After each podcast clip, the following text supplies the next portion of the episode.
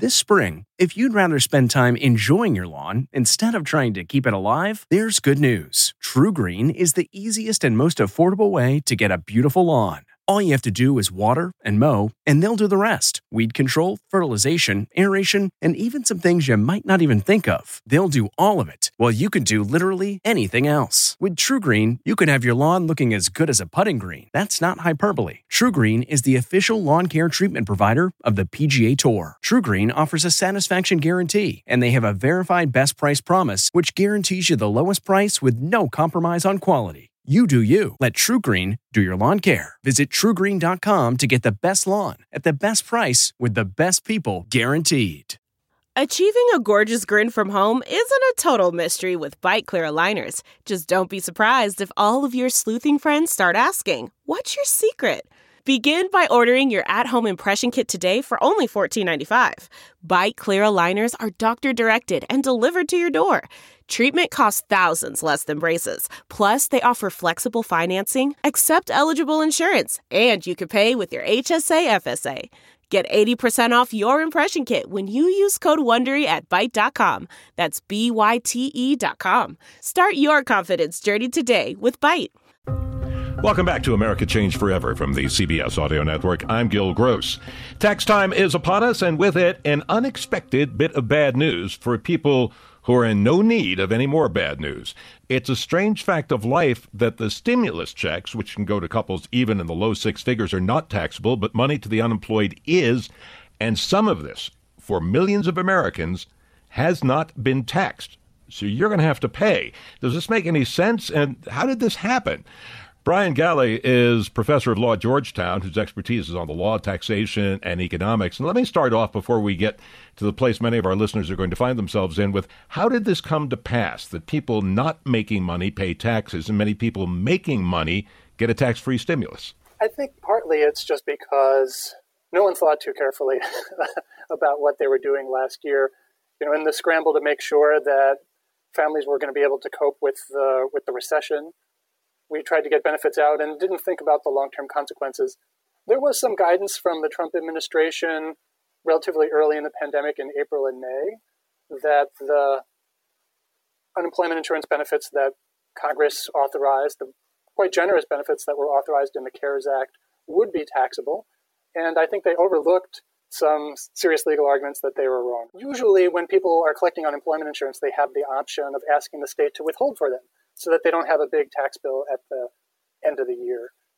The problem is that states were struggling with their technical capacity to even deliver benefits. You probably remember that places like Florida were weeks and even months behind in some cases in getting benefits out the door, and they just weren't able to update their computer systems to make sure that all these new benefits that were authorized in twenty twenty got the withholding that they were supposed to. And this is where part of the mess comes in. And there's, there's a couple of angles to this. So let's kind of do this. And let me warn our listeners that they need to check, because this is such a state-by-state thing that we could take up the entire hour show just trying to deal with what's happened in each state.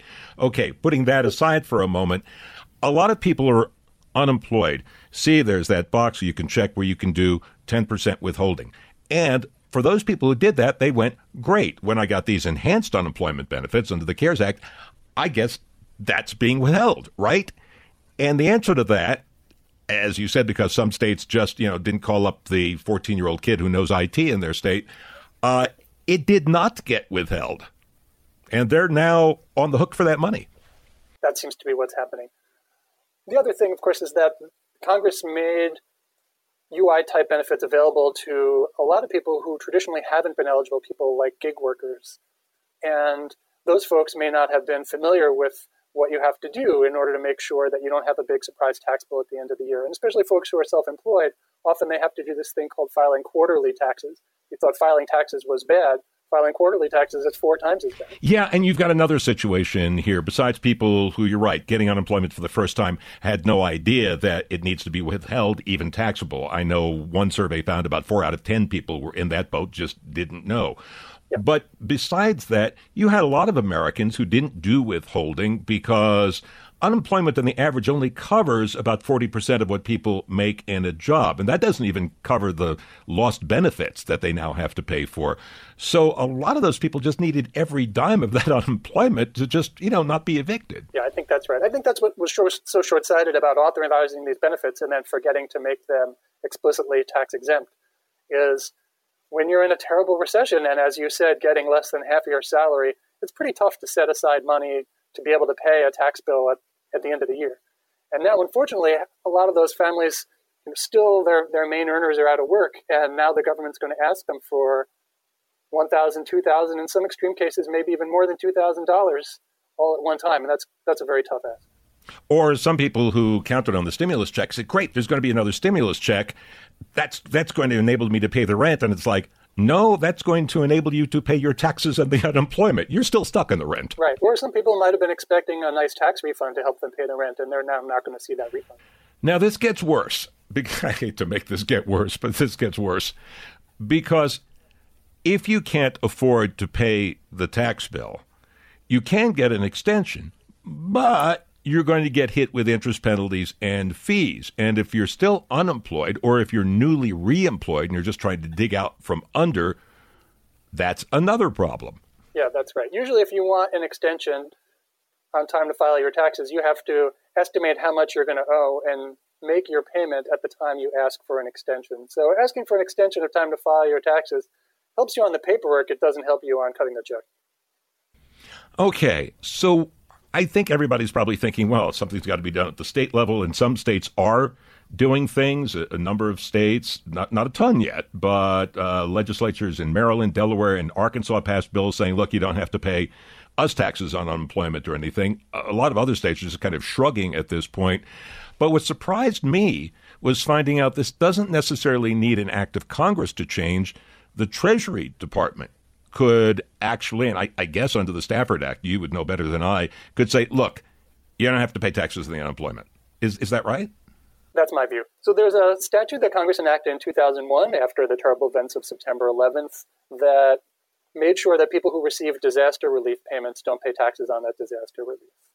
And that section says that if you receive a payment from a state government, from the federal government, in connection with disaster and in connection with a recognized disaster and, you know, in furtherance of the general welfare, that you don't have to include that payment in income.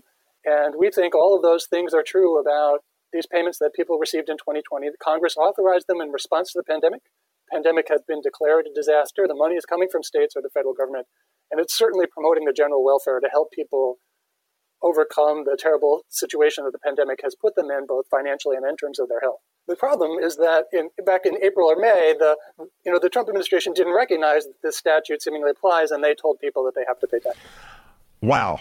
So was this policy in a way that that the federal government and states were going, hey, look, because so many people are out of work and we're paying unemployment benefits, and because so many, you know, restaurant stores and, and other companies have either closed or their revenues are way down, we're not getting taxes in to pay for stuff, to pay for firemen, policemen, you know, schools, courts, the, the whole gamut of things. Did they purposely go, uh, look, it's going to be rough on some people, but we need this tax money? Or was this just kind of a complete baffling oversight? No, I don't think it's intentional. I do think it's an oversight. I think at this point, the new administration is is very well aware of this opportunity. They they know that the statute says that disaster relief payments shouldn't be taxable. It's totally up to them whether people who are struggling to pay the rent are also going to have to, you know, scrape the whatever bottom of whatever pockets they might have they might have to be able to pay a tax bill. They know it's within their power, and you know we're waiting to to see whether they're going to they're going to do something about it. Frankly, I think that if they don't, ultimately courts might. And I don't understand why you would force people to go to court to, to get what the law entitles them to instead of making clear that you're not going to ask them to undertake additional hardship.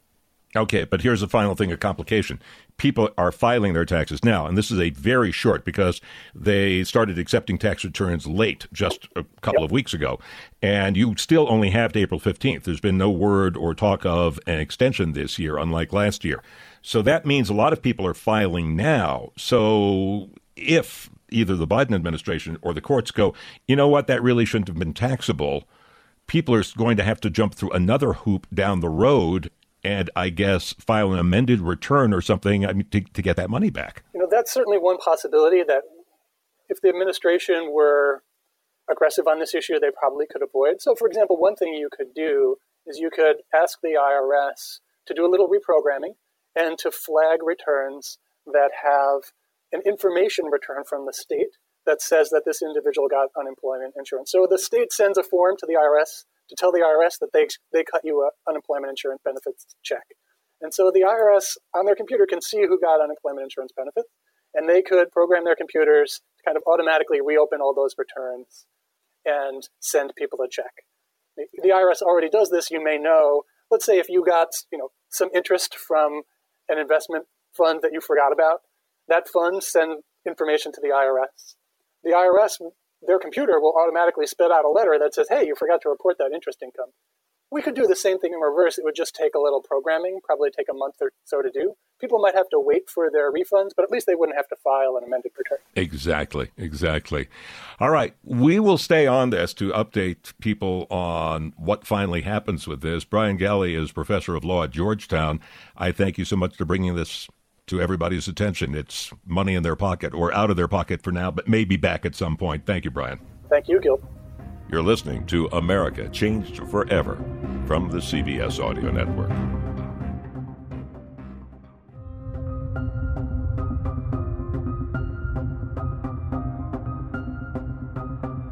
Welcome back to America Changed Forever from the C B S Audio Network. I'm Gil Gross. Well, here's one thing a lot of people of all political persuasions seem to agree on, though they've all had different strategies for getting it done: reopening schools.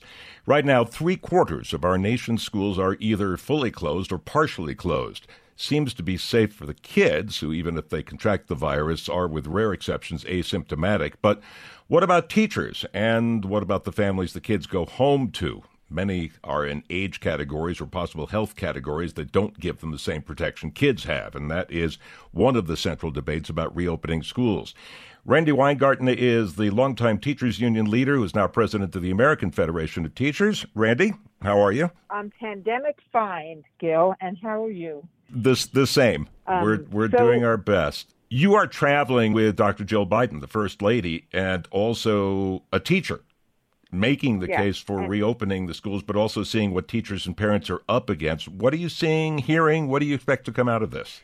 So, look, we were today in Meriden, Connecticut, and um, Doctor Cardona and Doctor Biden are on the way to Pennsylvania for another um, school visit, um, and, and in a district that's represented by the, you know, N E A um, union, the other teacher union.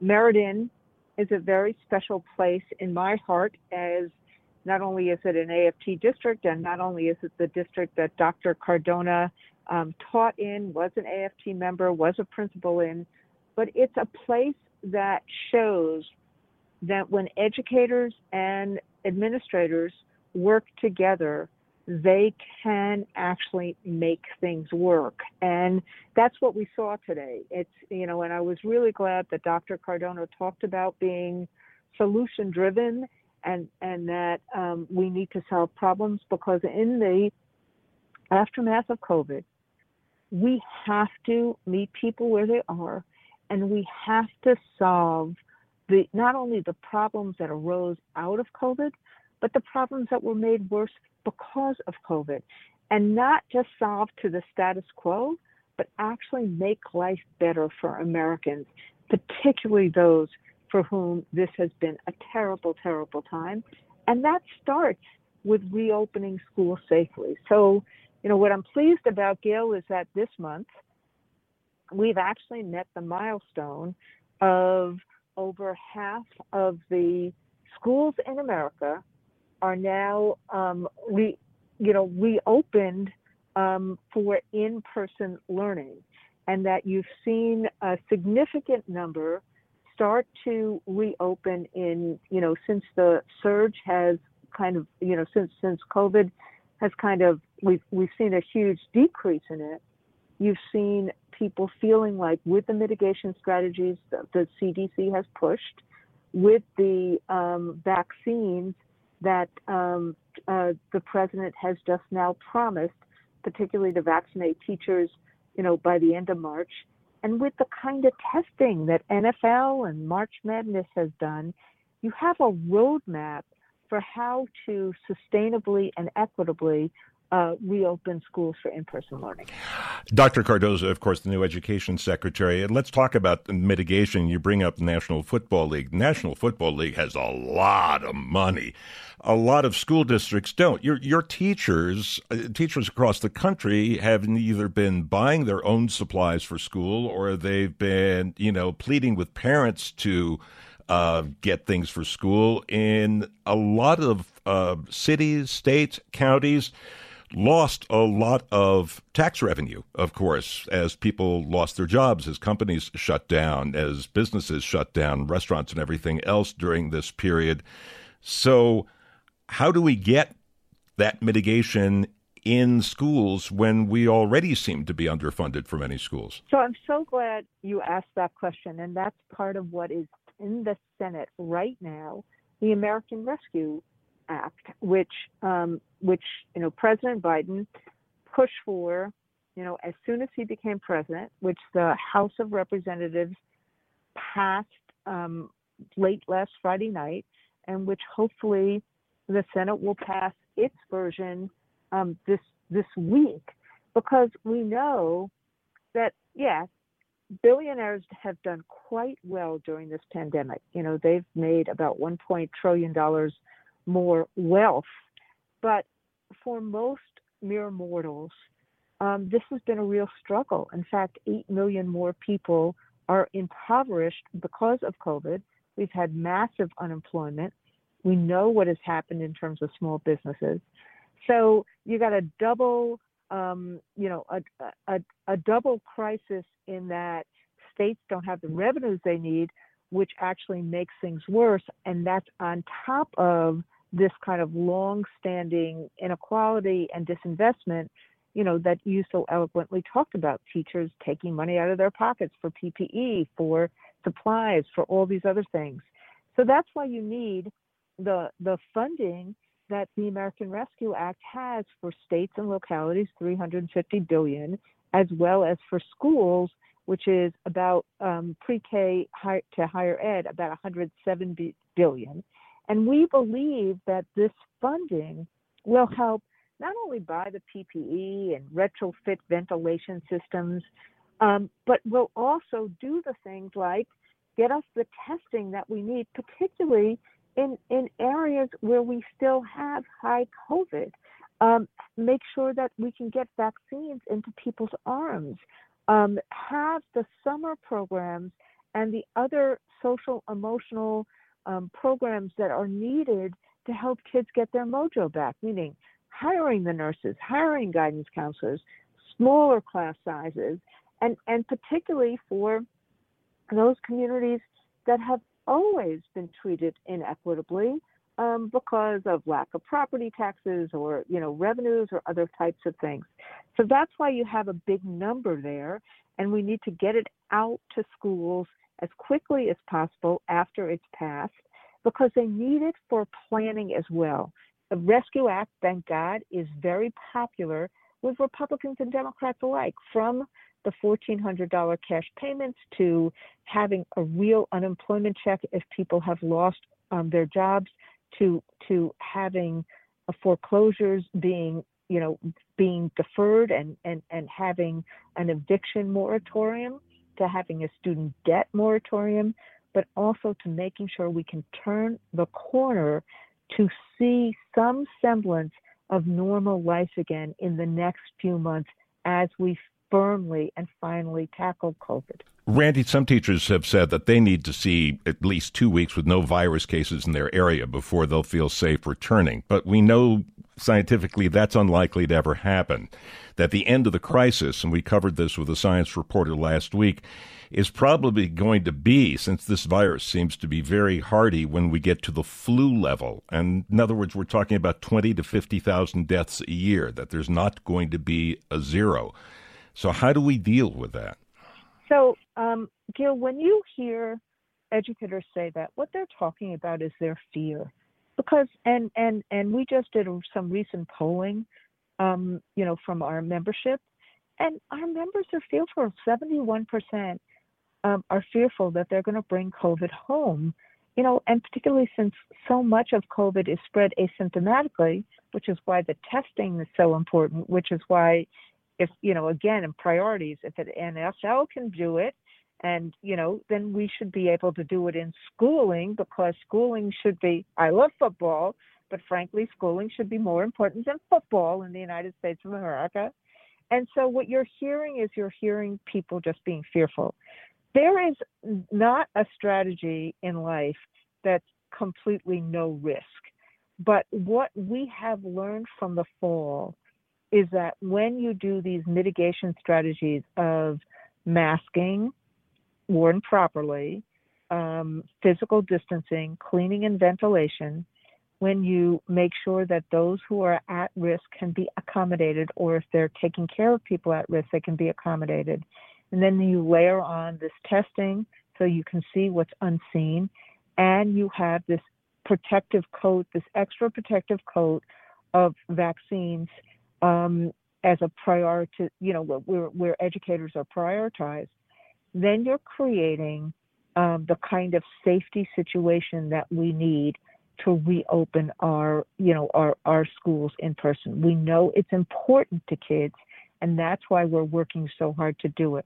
But the trust comes from, you know, people seeing that it works and seeing that those steps are not just promised, but are actually taken. And what we've seen in our polling is that when the steps are taken, teachers actually trust it. And when teachers start talking to communities about how they're trusting it, you're starting to then see huge numbers of kids coming back, because parents will trust what the teachers are saying about it far more than they'll trust others. American Federation of Teachers Union President Randy Weingarten. Now, we're going to talk more about this, including how the kids are doing, and that's coming up. You're listening to America Changed Forever from the C B S Audio Network.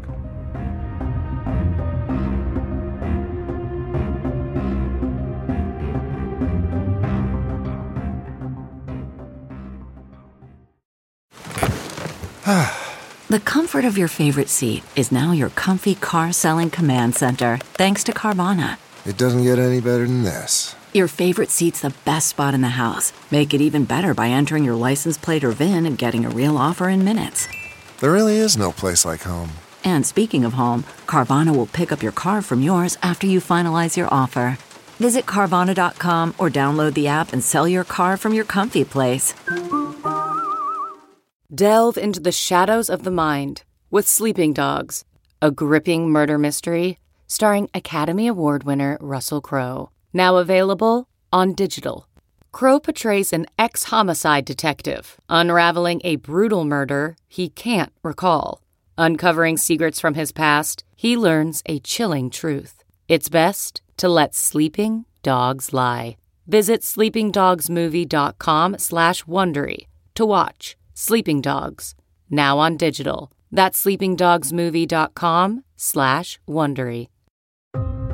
Welcome back to America Changed Forever from the C B S Audio Network. I'm Gil Gross, and we've been talking about reopening schools and getting teachers to agree to come back with American Federation of Teachers Union leader Randy Weingarten. Let's talk about people who are heavily invested in this whole conversation, and often reporters, frankly, uh, kind of like skip that part of it. Not as interesting politically and all of that. But we've got the kids. We've got uh, kids very often. If a child's being abused at home, the first person who sees the evidence of that is a teacher. We have kids who depend for nutrition on school lunches. Some areas have done yeoman's work on getting food to those kids, but many have not been able to. And we have kids feeling isolated. We have kids who are already behind in school, falling further behind.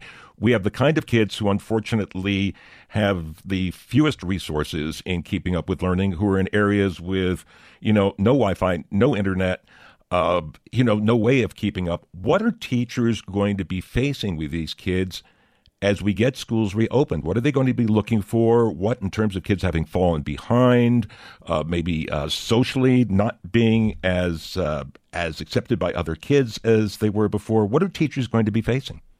So that is the that's the sixty-four thousand dollars question, or I guess in twenty twenty-one we say that's the million dollar question. This is part of why our union has tried to find ways to reopen school, in-school learning safely since last April, because the burden on on, on students um, and the effects of this pandemic on students has been great. And teachers will be the first to tell you, because they are on screens with kids all the time and they see the effects. Just talk about the effects of social isolation on kids. Kids are, you know, kids are communal. Schooling is communal. And and the, the, the social isolation has been a tragedy born out of this virus. So what what we need to do is there needs to be a multiple pronged strategy here, which is first and foremost, you know, we have to deal with, as we are right now, how we see kids, how we make sure that they feel supported and safe, just like we need to do with families, just like we need to do with educators. How do they get their mojo back? Kids are resilient, but we have to help make sure they get their confidence back, their mojo back. And so addressing well-being, social, emotional issues is the first priority. Addressing food um, insecurity, obviously, is the first priority. And and we believe, many of us who have, you know, spent our lives, um, you know, basically caring about kids and wanting to make a difference in kids' lives, um, that we believe that if you start emotionally and socially and meet those needs, then it's going to be easier to actually assess um, learning issues and meet the academic issues. But I would actually take a step further, which is this is not about going back to the status quo. There, what we've learned in this pandemic is what we actually knew beforehand, which is that schools that had wraparound services around schools in person, those wraparound services virtually, uh, you know, they could move them virtually. You could have a safety net for kids and their families. We need to have community schools and wraparound services in many, many, many more places, because these kind of issues are going to come up all the time. Number two, we did those schools that actually did inquiry-based learning and project-based instruction rather than teaching to the test, where we actually, you know, summed up what p- kids learned last year, where we actually had um, projects, science projects, you know, music, even virtual choruses, uh, where there was a real engagement in civics.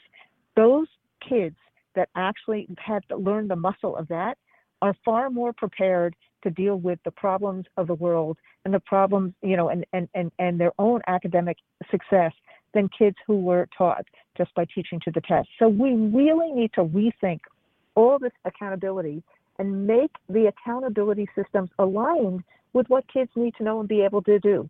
So instead of having a standardized test this year, we should have been able to give teachers the freedom to assess where their kids are right now and talk to parents and talk to the teacher next year.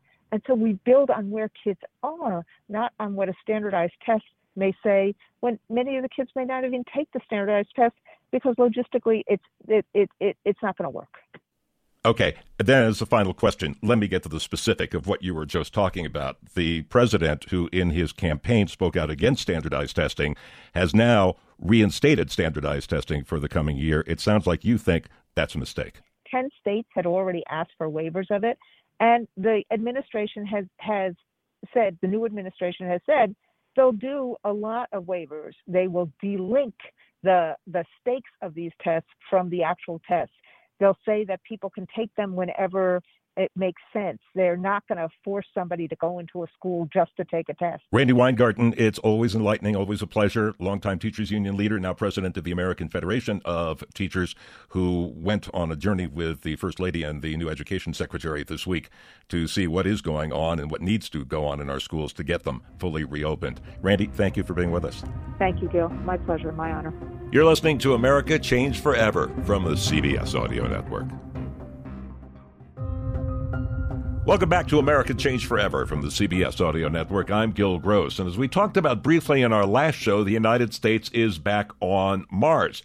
Longtime astronomy professor, writer, and general all-around space explainer Andrew Fraknoi is back with us to answer our questions. And Andy, let's start off with this specific mission. What can Perseverance do? What might we learn from it? Well, this is a very interesting mission as part of a series. So Uh, you have to think of NASA's long-term aim as being follow the water.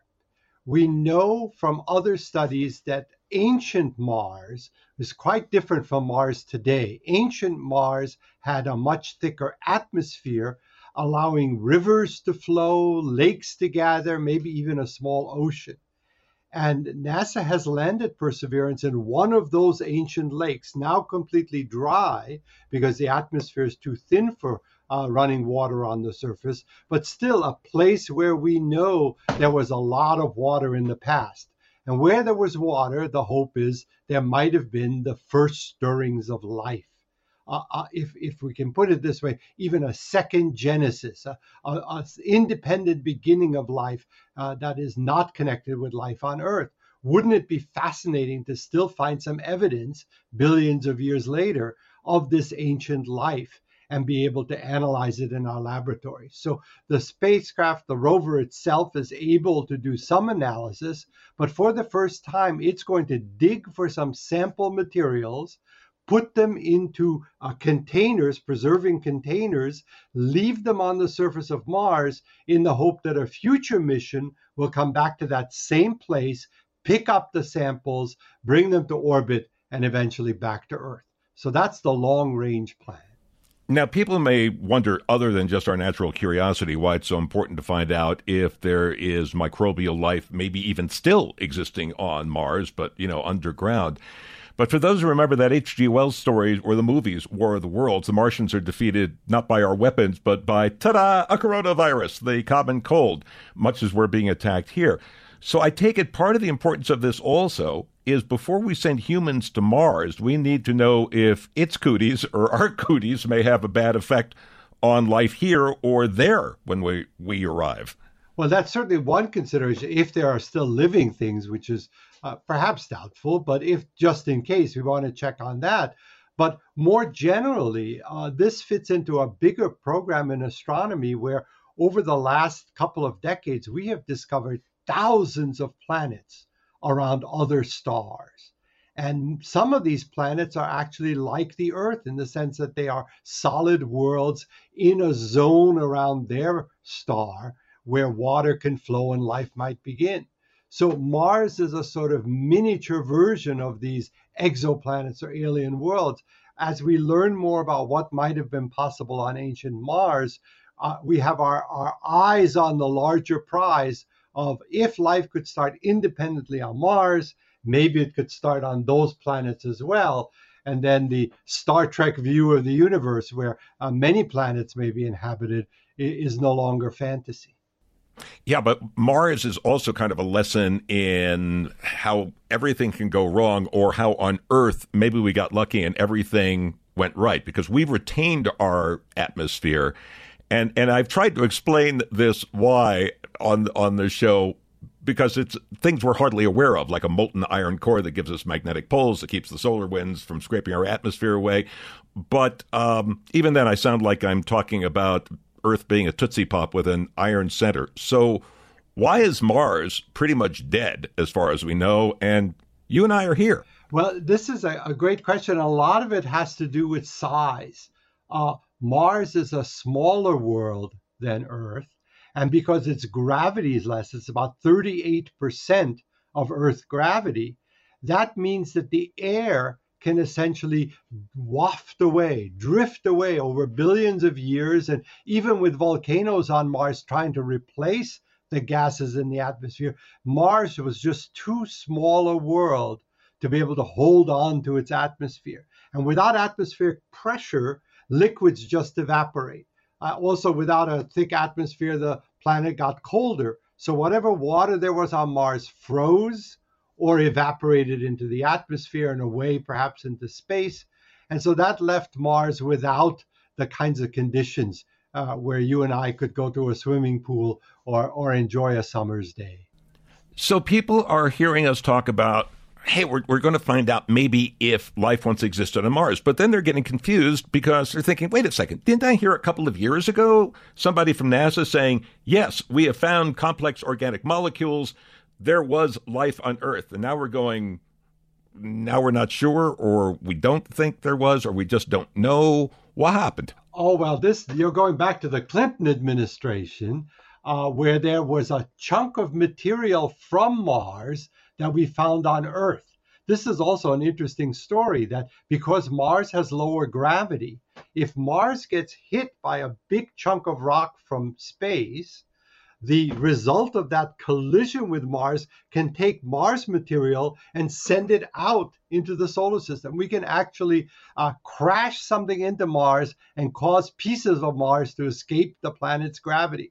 And some of those pieces over the billions of years have wound up on Earth. We found one of those pieces, and for a while it looked like that some of the fossilized remains perhaps were like life. But better analysis showed that that, that was a premature judgment, that in fact uh, those were natural mineral uh, patterns and not life patterns. So we've had to let go of that particular experiment as telling us anything about Mars.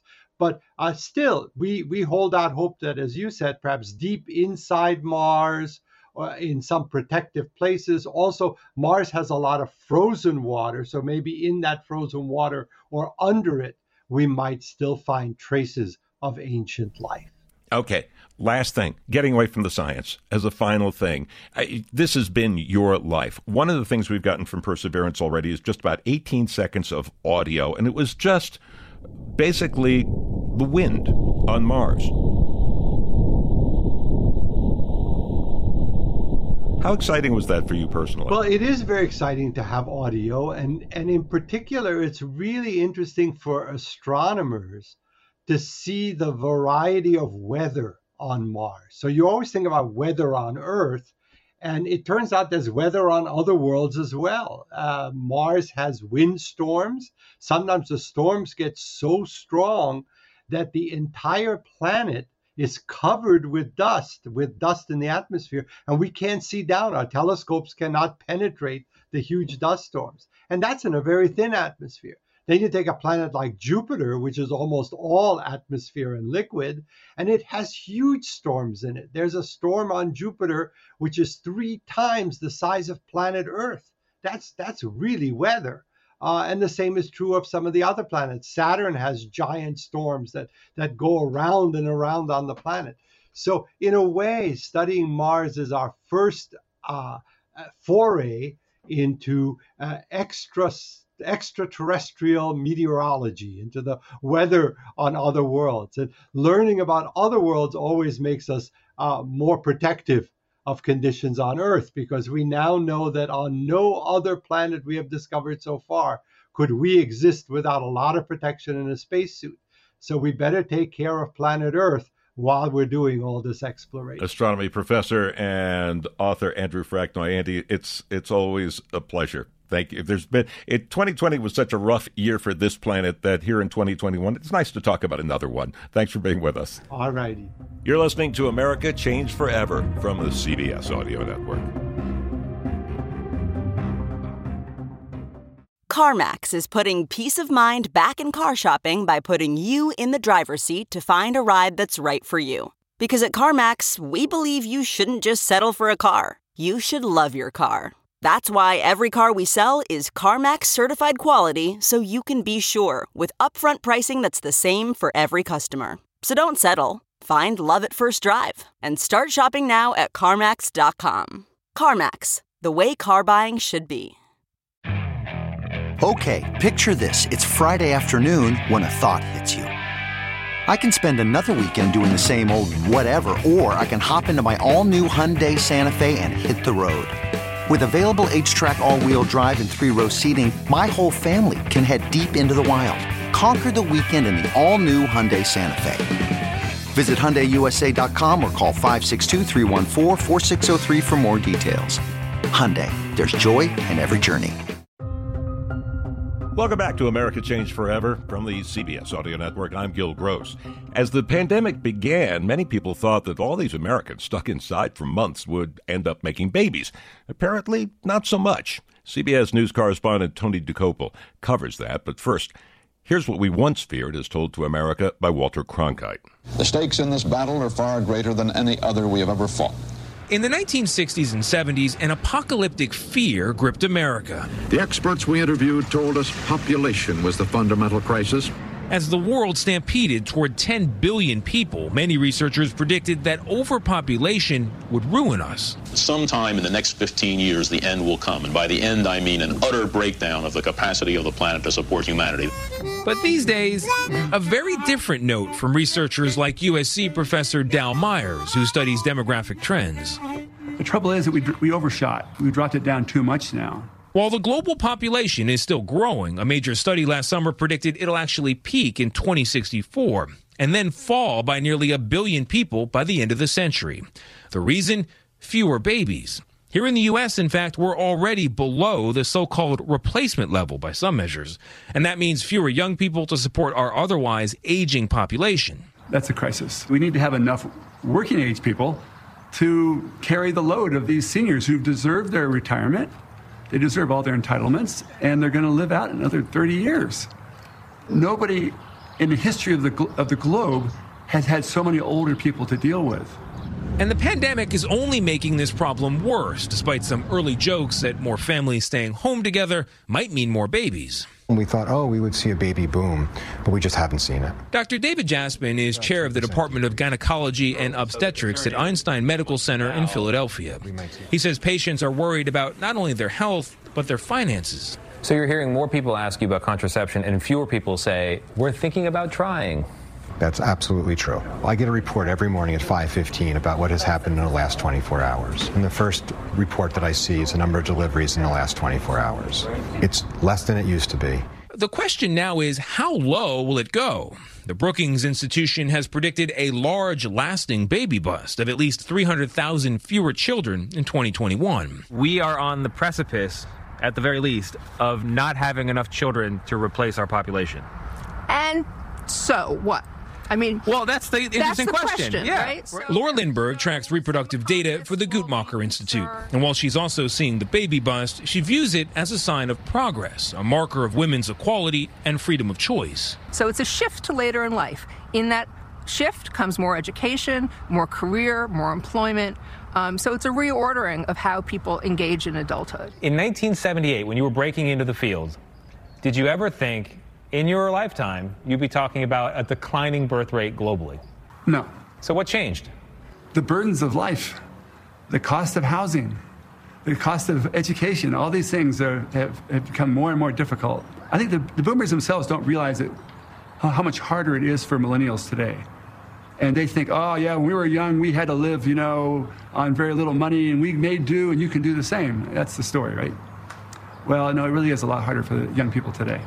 It's amazing how much harder it is. This has been America Changed Forever from the C B S Audio Network, produced by District Productive and Paul Woody Woodhull. I'm Gil Gross.